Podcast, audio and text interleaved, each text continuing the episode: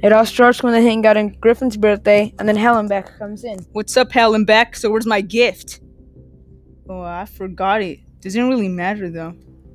No present? Too bad then. You can't hang out with us then. Eric says, talking to himself, Whoa, for no present? That's kind of exaggerating. And then Droopy says, Yeah, Hallenbeck, so go away.